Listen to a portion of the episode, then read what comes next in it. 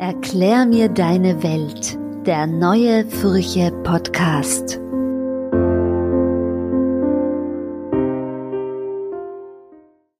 Mein Brief vom 22. Juni 2023.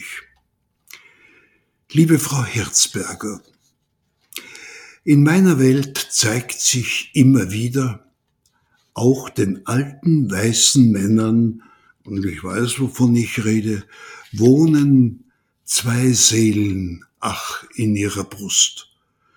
Und es gelingt nicht immer, sie fein säuberlich voneinander zu trennen.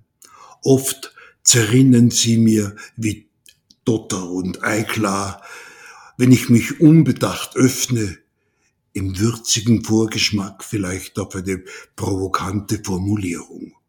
Dennoch, der ehrliche Bekenntnischarakter unserer Briefe gefällt mir, auch wenn er sich manchmal etwas zuspitzt.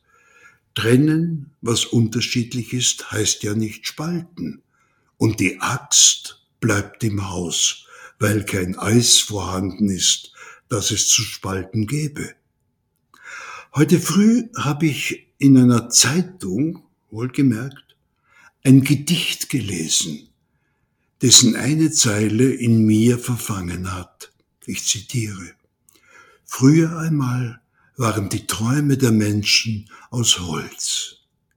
Ja, das ist die Stimme der einen Seele in mir, der ich dankbar bin, weil sie mich die zweite, die der heutigen Welt, besser verstehen lehrt. Mein Vater war Wagner, einer der letzten der Zunft.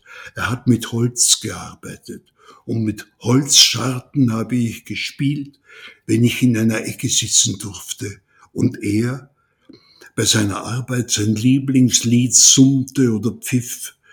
Dirndlge Herz an Zaun lost er in die Eigerl schauen und er kannte auch die Antwort.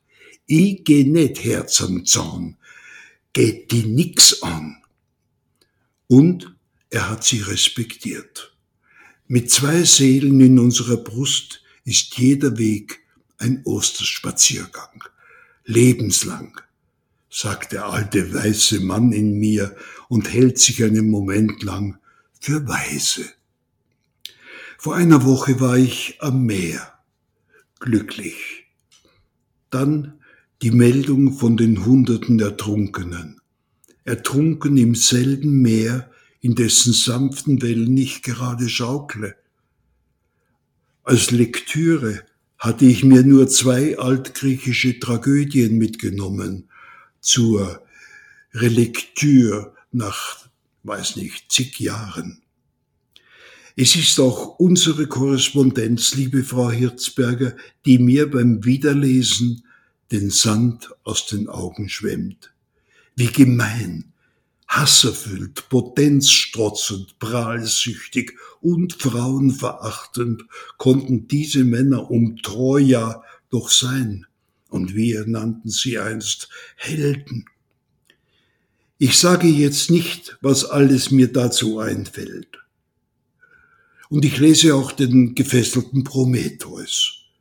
Über die grausame Strafe an den Titanen, den Zeus, der Göttervater, an den kaukasischen Felsen schmieden und nageln ließ, weil jener in seiner menschenfreundlichen Art Philanthropos, Tropos, den Göttern das Feuer gestohlen und es den ideenlos dahin vegetierenden Menschen geschenkt hatte und damit ungeahnte technische und schöpferische Fähigkeiten so war er für Zeus ja ein populistischer Konkurrent geworden. Oi, oi, Prometheus, rufe ich hinauf zu ihm, warum hast du vergessen, den Menschen noch jenes Licht anzuzünden, das ihnen nach ach so vielen Fortschritten endlich den einen eingibt, jene Fähigkeit, die allen Technokraten und ihren Maschinen abgeht, nämlich Leben zu schützen und zu retten. Oi, oi, Prometheus. Dies nur, liebe Frau Hirzberger, damit uns die Dimensionen nicht verrutschen.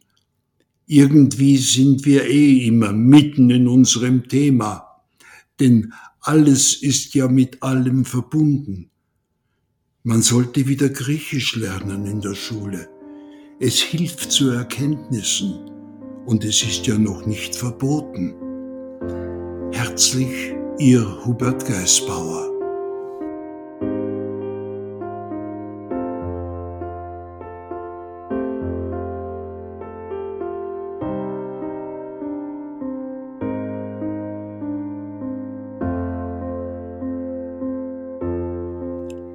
Mein Brief vom 12. Juli 2023. Lieber Herr Geisbauer, Ihr Brief erreicht mich beim Frühstück. Es gibt Weckerl mit Erdnussbutter und schwarzem Kaffee. Ehrlicherweise habe ich mich ein bisschen vor Ihrer Antwort gefürchtet. Ich wollte nicht, dass mein Weltschmerz wieder geweckt wird. Das klingt egoistisch, ist es auch.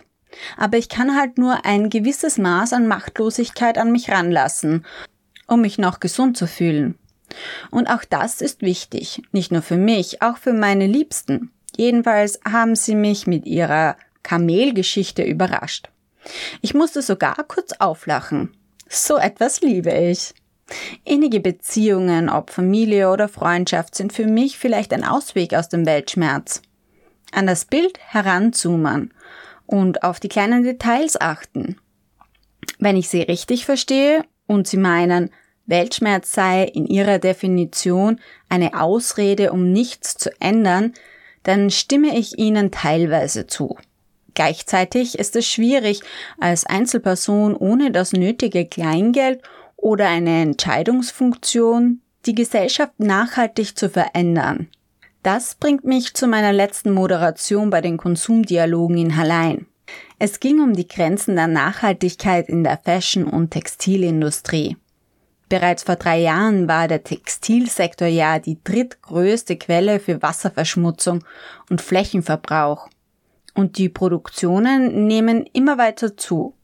Ich gebe zu, das Modeangebot überfordert mich. Deshalb habe ich mich dazu entschieden, einfach nichts mehr zu kaufen und zu ignorieren, wenn manche Kleidungsstücke Löcher haben.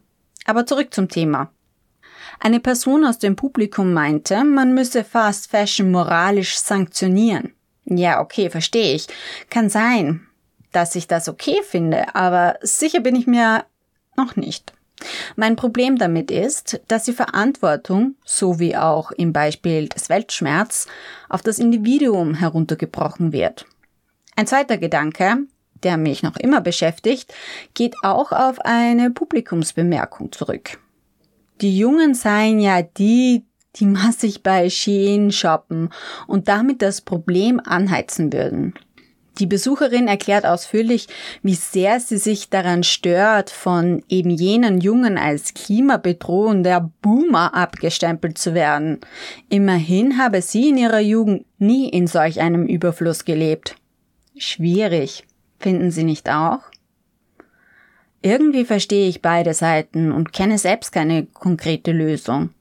Ach, da fällt mir ein, ich lese gerade Herzzeit, den Briefwechsel zwischen Ingeborg Bachmann und Paul Celan und anderen. Darauf gekommen bin ich ihretwegen. Was sagen Sie zu diesem Buch?